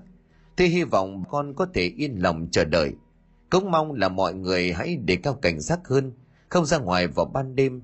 Nếu có việc cần đi thì không đi một mình, cửa nào cũng phải cài then cẩn thận. Mọi người ngồi dưới lúc này ai cũng gật đầu đồng tình với ông Tô, cho nên là cậy nhờ thông phán. Bởi vì ngoài cách này ra thì cũng không có cách nào khác để tìm cho ra kẻ nào đã gây ra những cái chuyện ác nhân như vậy. Anh Nhu ngồi đó đôi mắt vô hồn nhìn về con sông Hậu, khuôn mặt đăm chiêu suy nghĩ. Vầng trắng hẳn lên một đường nét nhăn nheo cực nhọc của những ngày phơi sương phơi gió trên những cánh đồng làng. Rồi trong khoảnh khắc anh vụt đứng dậy hai mắt sáng rực để cương nghị đi tới chỗ của ông tô rồi thì thầm vào tai của ông điều gì. Chỉ thấy khuôn mặt của ông tô đột nhiên biến sắc đôi mắt mở to biểu lộ sự bất ngờ lẫn hoang mang cùng cực ông tô ngồi đó im lặng một lúc rồi lên tiếng bảo bà con giải tán về để tiếp tục công việc đồng áng. Mọi chuyện cứ để ông giải quyết, rồi sẽ báo lại với bà con sau. Ông chỉ giữ riêng mỗi chú hai trèo ở lại cùng anh nhu, sau đó cả ba người cùng đi vào trong gian nhà chính của ông tô bàn chuyện gì đó. Ở nhà anh nhu lúc này bà út đang bận tay nấu nồi khoai mì ở dưới bếp để chiều tối đặng còn cho con bé xíu nó ăn vào thời điểm này ở miền thôn quê thì chỉ có mấy thứ đồ ăn có sẵn, mà ở trong nhà trồng như là khoai bắp, đậu phộng. Chứ làm gì có mấy cái thứ bánh kẹo xanh đỏ tím vàng như trẻ con bây giờ. Còn bé xíu lại không có ai chơi cho nên cứ như vậy chạy vào buồng kiếm mẹ. Nó đưa đôi bàn tay nhỏ xíu của mình vỗ vỗ vào mặt của mẹ nó đang nằm ngủ say sưa trên giường, vừa vỗ vừa gọi, mẹ mẹ ơi con quỷ trong thân xác của chị hương cứ như vậy nằm im bất động. Vì phần âm khí trong người của nó vẫn còn một nửa, cho nên nó rất sợ ánh nắng mặt trời. Ban ngày thường chỉ chui rúc trong buồng nằm ngủ, mà đêm nó mới mò dậy đi kiếm những thứ tanh tuổi để ăn. Và bây giờ thì nó đã ăn đủ số cốt đầy tinh lực, hấp thụ dương khí của con người. Nó sẽ chuyển qua đi săn người sống. Con bé xíu cứ lay mãi được một lúc con quỷ từ từ mở mắt ra trần trừng nhìn con bé xíu rồi gắt, cút ra ngoài. Mẹ mẹ chơi ví xíu. Con bé xíu lúc này trèo hẳn lên giường, nó ôm lấy cổ của con quỷ mà cứ nghĩ là chị hường. Nó liền rồi cái đầu bé xíu của mình vào ngực con quỷ mà tìm kiếm hơi ấm yêu thương của mẹ. Con quỷ lúc này tự nhiên cảm thấy bụng của mình sôi lên sùng sục cảm giác trong bụng trống rỗng khiến cơn thèm khát dâng lên dữ dội khi ngửi thấy mùi thịt sống thơm lừng từ người của con xíu, nó liền lập tức đẩy con bé ra, rồi nắm lấy cánh tay của xíu đưa lên mũi hít hà. Miệng cười lên hành hạch, nó nói, oát con, lẽ ra là chưa tới phiên mày, bởi vì cả nhà của mày còn có thể để tao lợi dụng. Thế nhưng là do mày tự tìm đến cái chết đấy nhé. Con bé xíu tất nhiên không hiểu con quỷ nói gì. Nó còn cười tít mắt vì cuối cùng mẹ cũng chịu chơi với mình nó lại nhào tới ôm lấy cổ của con quỷ bi bô mà cất giọng ngây thơ nói, mẹ ơi, mẹ chưa ví xíu. Con quỷ lần này không đẩy bé xíu ra nữa, mà nó liền ôm chặt lấy con bé, vừa định giơ bàn tay của những móng vuốt sắc nhọn đen ngòm của mình bấu vào lưng của con bé, thì đột nhiên từ ngoài cửa buồng anh nhu xuất hiện, lao tới giật mạnh con bé xíu khỏi cánh tay con quỷ. Giọng của anh hét lên đầy tức giận bà định làm gì? Tránh xa con tôi ra con quỷ vừa trông thấy anh nhu đã vội vàng hoảng hốt thu lại những móng tay gớm ghiếc của mình. Nó vờ trưng ra bộ mặt ngây thơ nhẹ giọng hỏi, ủa, anh nói gì vậy? Sao lại con anh nó cũng là con em mà? Bà im đi, đồ yêu tinh. Bà tưởng tôi không biết bà là ai hả? Bà chính là con quỷ lội đốt vợ tôi, đã hãm hại dân lành, còn già vào trước mặt tôi nữa sao? Con quỷ nghe anh nói thì nhíu mày, hai hàng lông mày lại im lặng một lúc trần nó liền cười phá lên. Nhìn anh cất giọng âm u rồi nói, mày giỏi lắm, vậy mà cũng phát hiện ra. Nhưng mà không sao, vì bây giờ ta cũng không còn sợ hãi lũ con người chúng mày. Biết rồi thì cùng nhau đi chết đi. Vừa dứt câu thì con quỷ hai mắt trợn ngược chuyển thành một màu đỏ thẫm, rồi bắt đầu lao tới chỗ của anh nhu đang đứng. Trên tay vẫn còn đang ôm con bé xíu khi con quỷ chỉ còn cách anh Như có vài bước chân, đột nhiên từ bên ngoài ông Hai chào cùng ông Tô và cộng thêm mấy người đầy tứ của ông Tô nữa bất ngờ xuất hiện. Trên tay của ông Hai chào là một tấm lưới được làm bằng một loại cây trừ tà mà dân gian thường gọi là cây tầm ma. Bên trên có dán đầy những lá bùa vàng rực chi chít những dòng chỉ chú. Ông Hai lập tức hét lên một tiếng phục yêu, rồi vung tay quăng tấm lưới chụp xuống người của con quỷ. Mấy người đầy tớ đi theo ông Tô lúc này, vì đã được căn dặn từ trước, cho nên cũng lao vào túm lấy bàn góc còn lại của chiếc lưới kỳ mạnh xuống. Con quỷ vì không có sự đề phòng cho nên nhanh chóng bị những lá bùa trên chiếc lưới đè bẹp xuống đất. Ông hai trèo vốn là truyền nhân của một thầy pháp nổi tiếng khi xưa ở núi châu đốc. Nhưng vì đã chót lỡ thương bà hai, cho nên mới bỏ nghề mà theo bà về cái miệt vườn sông nước này để thay đổi cuộc sống vì bà bảo không ưa thích mấy thứ bùa phép đạo thuật gì đó. Con quỷ bị những lá bùa của ông hai khống chế, nó đầu đớn gào dù phát ra những âm thanh nghe ghê sợ vô cùng. Bà út lúc này mới từ dưới bếp chạy lên, trông thấy cảnh tượng kinh hãi như vậy thì vội vàng hét lên thất thanh. Trời đất ơi, chuyện gì thế này? Nhu, mày làm gì con hường thế kia hả? Anh nhu không có lời giải thích anh lập tức được con bé xíu đang khóc miếu máu qua cho bà út rồi nhìn bà nói lớn. Nó không phải là Hưởng, mà ấm còn xíu chạy qua nhà của chị năm. Ở đó đợi khi con đón về. Con nói sau má đi nhanh đi.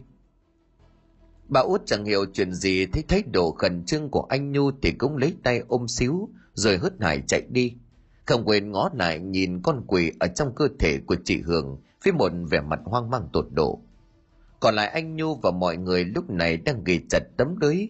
Anh nhu mới nhìn ông hai trèo hỏi. Chú hai, bây giờ sao rồi chú? Ông hai khẽ móc trong túi áo ra một sợi dây cước nhỏ xíu. Ông liền đưa cho một người đầy tớ của ông tô, rồi hất hàm nhìn về con quỷ ra hiệu. Nè, mày cầm lấy sợi dây này quấn ngay vào cổ của nó nhớ quấn bao vòng nghe chưa? Vì tay của ông hai đang bận làm phép và những lá bùa để giữ cho tấm lưới đồ kiên cố, không để cho con quỷ thoát ra ngoài, cho nên mới kêu người đầy tớ. Anh ta liền run rẩy cầm lấy sợi dây cước từng bước chậm rãi đi tới gần con quỷ. Mắt không dám nhìn thẳng vào khuôn mặt trong thân xác của chị hường. Con quỷ lúc này bị bùa chú đả thương, cũng gần như là kiệt sức. Vì nó chờ hút đồ dương khí cho nên pháp lực còn yếu, cơ bản không đấu lại với ông hai nó luôn miệng đang hết chửi rủa. Trông thấy người đầy tớ đang tiến về phía của mình. Con quỷ bất chợt cười lên the thé rồi cất giọng ồm ồm nói, tới đây mà giết cổ tao, tới đây giết mạnh vào, như cái cách mà mày đã giết chết con hường vậy. Người đầy tớ vừa nghe con quỷ nói dứt câu thì liền ngã nhào ra đất.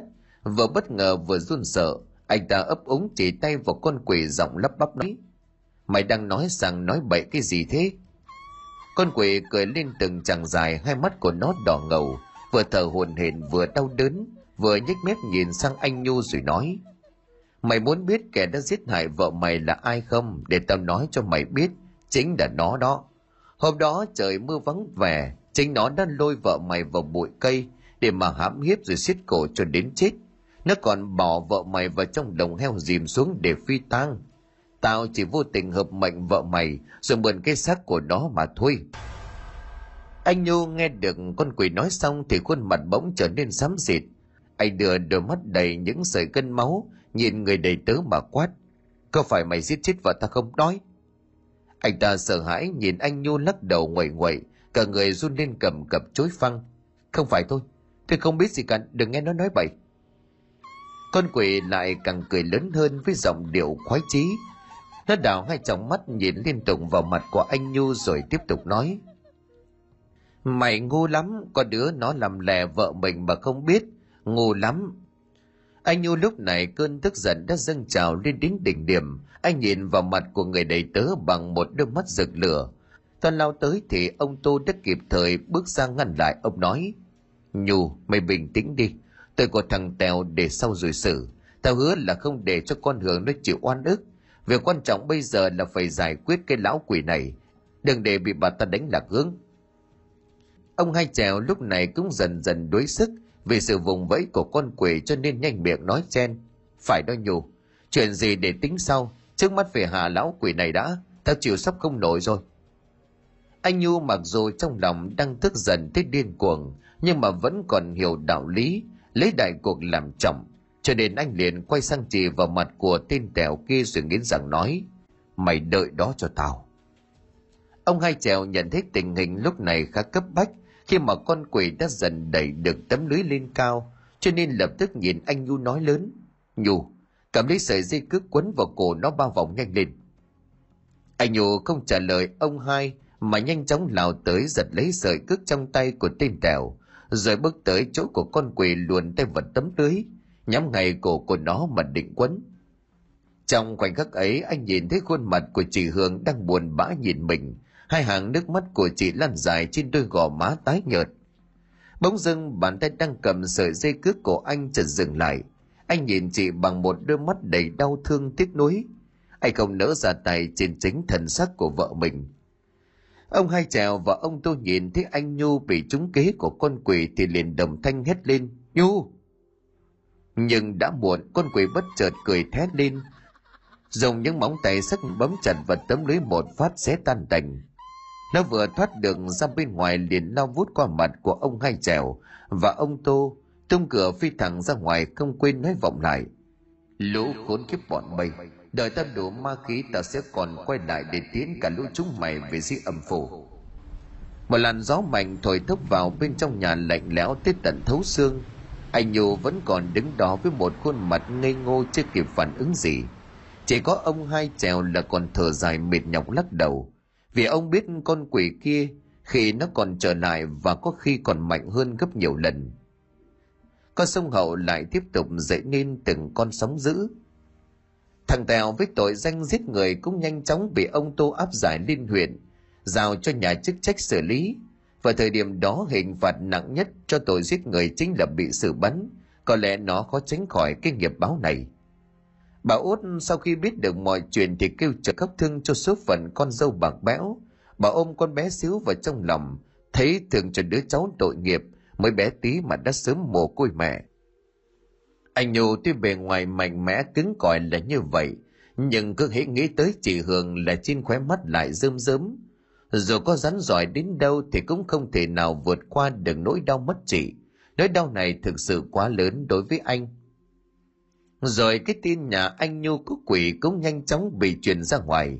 Cũng đúng thôi, vì cái chuyện này cơ bản cũng không thể giấu được bởi tính chất nguy hiểm của nó. Con quỷ có thể quay lại bất cứ lúc nào, cho nên buộc lòng bà con cần phải biết để mà còn phòng bị. Ông hai trèo luôn ở trong tư thế sẵn sàng đối phó với con quỷ. Đêm nào ông cũng cùng đám người gia đình của ông Tô đi tuần canh, từ đầu trên cho xuống ngõ dưới, cả cái xóm nghèo heo hút lúc này cũng chẳng ai dám bước ra ngoài. Tầm đằng vàng làm mạnh nhà ai nhà ấy đóng cửa thổi đèn ôm nhau nằm rúc trong mùng cả đến thở còn chẳng dám thở mạnh. Đêm thứ 14, bà út ngồi bên cái trong đèn cặm cụi may vá gì đó anh nhu kể từ hôm con quỷ chạy mất, anh cũng thôi ra ngoài đồng mà ở nhà với hai bà cháu.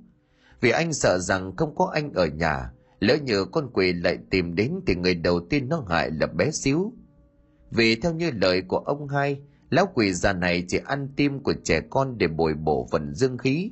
Khi nào ăn đủ chín trái tim, thì bà ta có thể ở trong thân xác mượn tạm đó đi đứng bình thường. Giữa ban ngày ban mặt mà thi triển ma pháp hại người vô cùng đáng sợ.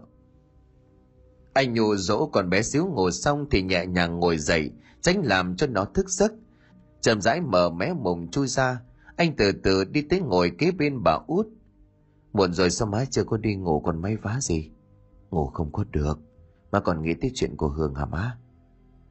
Bà út nghe anh nhù nhắc đến hương lúc này mới bỏ chiếc áo xuống.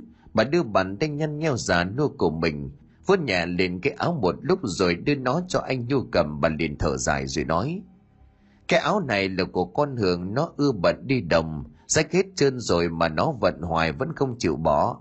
Tội nghiệp, mấy năm nay có mua được bộ đồ nào mới đâu. Anh nhu cầm cái áo của chị vừa được bà út vá xong đưa lên cao ngắm nghía. Nỗi nhớ thương chỉ lại ùa về trong tâm thức. Đôi mắt của anh lại rưng rưng một nỗi buồn vô hạn thôi má đi ngủ đi muộn rồi. Anh vì không muốn để cho bà út buồn phiền thêm, cũng đành gạt bỏ những ủ uất trong lòng mà thở dài ra một hơi, khuyên bà nên đi ngủ sớm. Bà út nghe lời của anh, bà cũng chỉ biết nhẹ thở dài một tiếng rồi chậm rãi đứng lên, vỗ vỗ vào lưng mấy cái đi tới bên chiếc giường che quen. Nhưng còn chưa kịp giờ mùng chui vào thì cả bà út và anh nhu chợt giật mình khi mà nghe thấy tiếng hét thất thanh từ bên nhà của chị năm vọng sang linh cảm có chuyện chẳng lành anh nhô nhanh miệng dục bà út má má vô ngủ với con xíu đi để con chạy qua nhà chị Năm coi có chuyện gì, mà nhớ gài cửa cho thật kỹ.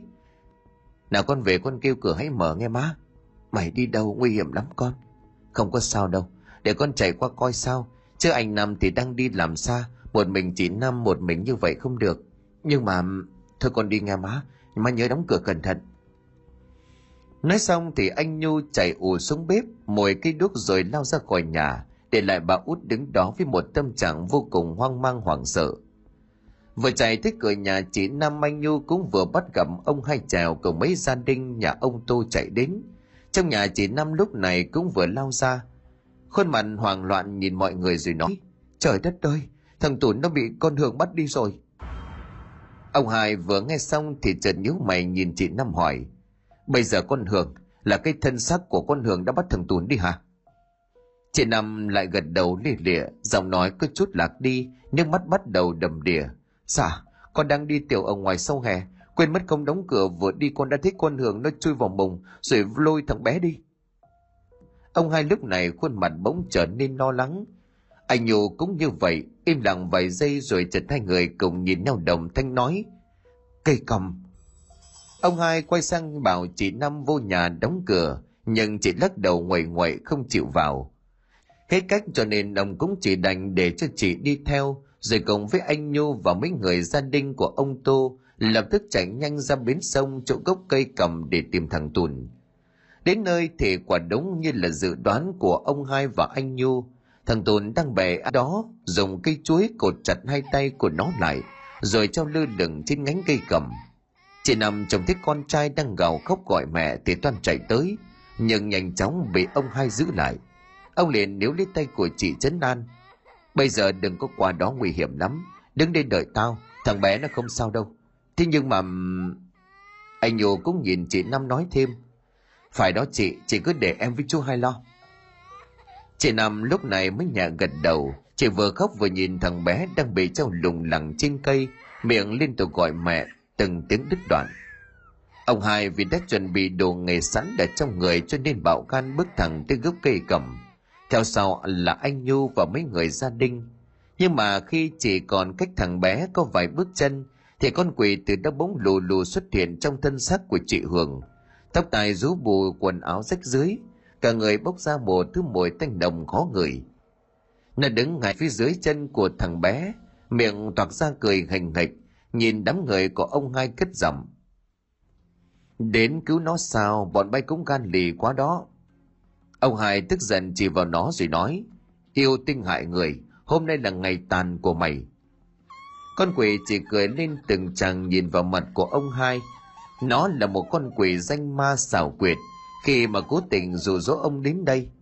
Vì trên người của ông hai có bùa phục yêu quá lợi hại, nó không thể đấu lại và cũng không thể vào trong nhà dân để bắt cho đủ tám đứa trẻ còn lại. Bởi ông hai cứ đi tuần tra xuyên đêm liên tục, nên từ lúc chị Năm sơ hở nó mới túm được thằng con của chị mà chiêu dụ ông hai đến đây. Con quỷ nhếch mép cười hành hạch tự mãn vì nơi đây là nhà của nó, đã trăm năm rồi cho nên âm khí ám vào thân cây cầm rất mạnh. Phần âm khí đó sẽ tiếp sức cho nó phá bỏ được bùa phục yêu của ông hai. Con quỷ lúc này trần vung tay lên cao, làm cho thằng bé ngã nhào xuống đất. Nó liền gào khóc vì vừa đau vừa sợ. Anh Nhu vừa thấy vội vàng nhào tít định ôm lấy thằng Tùn, thế nhưng mà chưa chạm được vào người của nó đã bị con quỷ dùng móng vuốt cào cho một cái vào vai, máu tuôn ra xối xả. Anh Nhu ôm lấy cánh tay đau đớn của mình nhanh chóng đùi lại. Con quỷ bất giác quắc mắt lên nhìn vào mặt của ông hai trèo, gầm gừ bằng một thứ âm thanh ma quái kỳ dị. Tới đây nhanh lên, tới đây mà bắt tao. Ông hai nãy giờ vẫn đứng yên một chỗ quan sát, hai hàng lông mày của ông khẽ nhíu lại, suy nghĩ điều gì đó. Được một lúc thì mới nhãn ra có vẻ như đã hiểu. Ông bật cười lớn nhìn con quỷ gần giọng mọi thứ trên đời này đều có tâm tính. Cây cọng này ngày xưa là của dòng tộc ông tô. Nhân đức hiền lành trồng được. Mày nghĩ có thể dựa vào đó được sao? Con quỷ vừa nghe thấy những lời nói của ông hai, thì thoáng sững người. Nó đảo hai trong mắt đỏ ngầu liên tục nhìn ông tỏ vẻ tức giận, rồi lại gào lên túm lại thằng tùn. Dùng hai tay, hai chân bò vụt lên trên cây cẩm nhưng ông hai đã dự cảm được từ trước. Ông lập tức móc từ trong túi ra một viên đá có hình thù kỳ lạ, màu vàng rực nhanh tay ném về phía của con quỷ. Con quỷ rút lên một tràng đau đớn, lập tức buông tay khỏi người của thằng Tùn, làm cho nó té nhào xuống đất. Cũng may là khoảng cách không quá cao, cho nên thằng Tùn chỉ bị ê người một chút. Anh Nhu vì cánh tay bị tê liệt cho nên không thể chạy ra để cứu thằng Tùn. Người đầy tớ của ông Tô Hiểu cục diện này liền nhanh chân chạy ra ôm ngang người của thằng bé rồi chạy một hơi quay lại chỗ của ông hai. Chị nằm lào già ôm chặt con trai của mình khóc nghẹn. Nó cũng khóc. Anh Nhu kéo hai mẹ con đứng lùi ra đằng sau, cách xa cây cầu một đoạn rồi quay lại nói với ông hai. Chú hai, nó bị hạ chứ? Nó mới chỉ thương nhẹ thôi. Đã lôi quàng chưa đủ sức để hạ được nó. Chỉ có dây trói phục yêu được chỉ chú quấn vào cổ của nó thì mới mong hạ được nó. Vừa dứt câu thì từ dưới thân cây lại phát ra một dòng cười lanh lành của con quỷ, khiến cho ông Hải thoáng giật mình. Ông căng mắt nhìn ra và tìm kiếm. Nó đã chui ra từ lúc nào còn đứng sừng sững nhìn ông Hai thách thức. Tới đây nào. Ông Hai thừa biết nó đang muốn chiêu dụ ông tới gốc cây cầm, nhưng ông vẫn mạnh dạn đi tới, không một chút do dự. Anh Nhu về cánh tay bị đau cho nên đầu óc có hơi chóng vắng, thế nhưng mà nhìn thấy ông hai đang đi đến chỗ của con quỷ thì cũng lao theo. Mấy người đầy tớ của ông tô thoáng nhìn nhau một giây, rồi cũng nhanh chân chạy theo ông hai trèo không hề lưỡng lự. Ra đây. Ông hai đứng gốc cây cầm hét lớn. Con quỷ lúc này thoát ẩn thoát hiện, cười lên từng chàng cười ma quái. Rồi trong khoảnh khắc chợt nó đột nhiên xuất hiện, lù lù trước mặt của mọi người, giơ cao cái móng vuốt sắc nhọn của nó định vồ lấy ông hai. Ông hai nhanh như cắt ngồi thụp xuống mé tránh, rồi lấy trong thắt lưng quần ra một tấm lưới phục yêu, chồng tới trộm lên người của con quỷ. Nhưng mà lần này con quỷ vì có sức mạnh âm khí của cây còng bảo hộ, cho nên nó chỉ dùng một tay đã phá bỏ được tấm lưới rồi xét tan nát chỉ trong nháy mắt.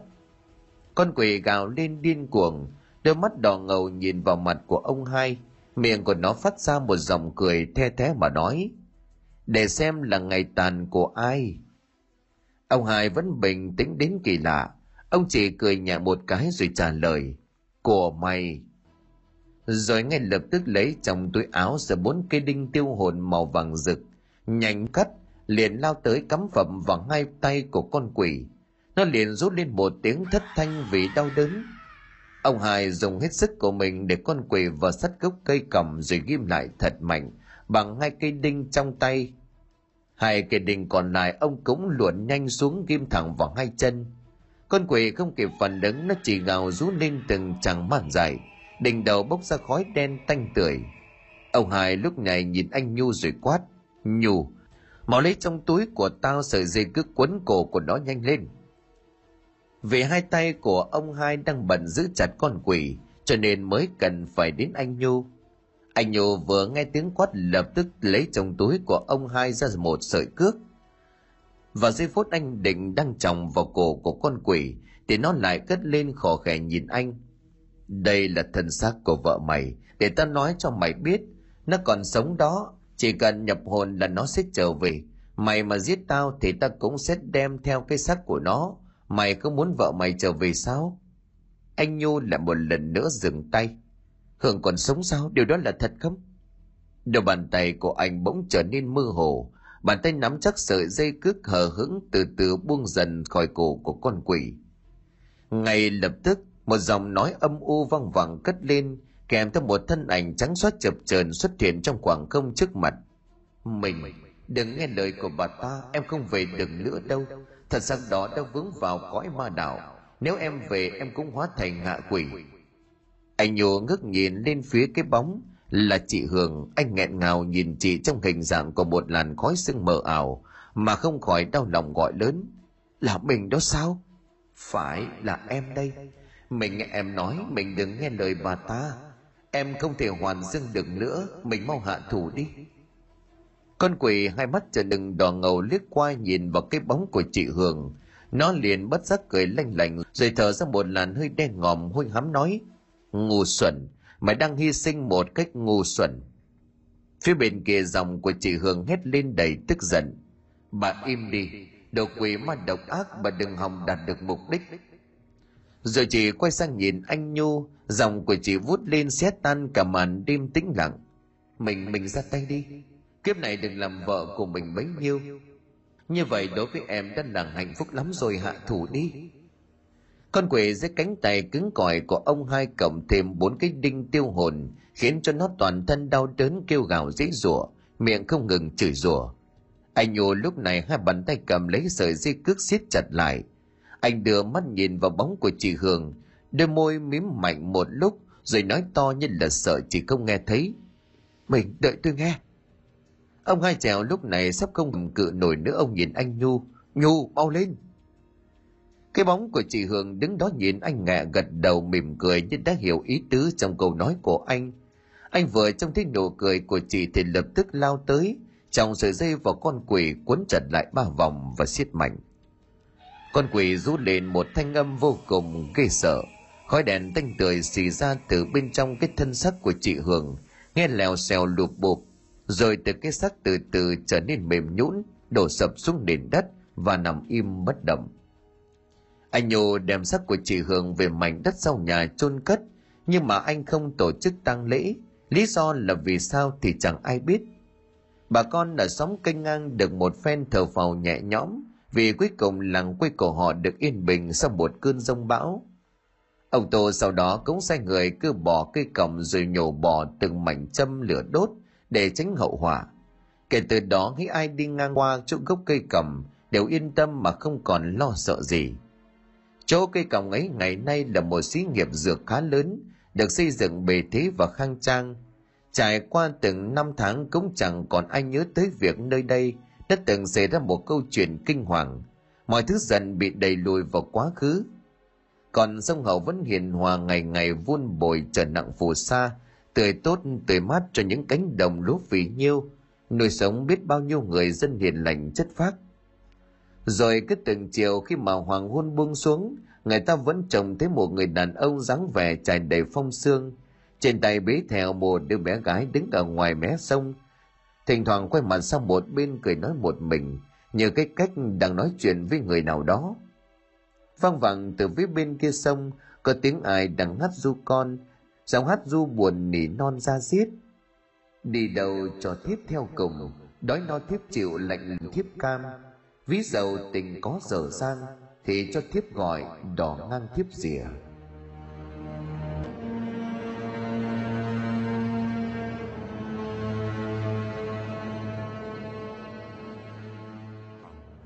Xin cảm ơn quý khán thính giả đã chú ý đón nghe.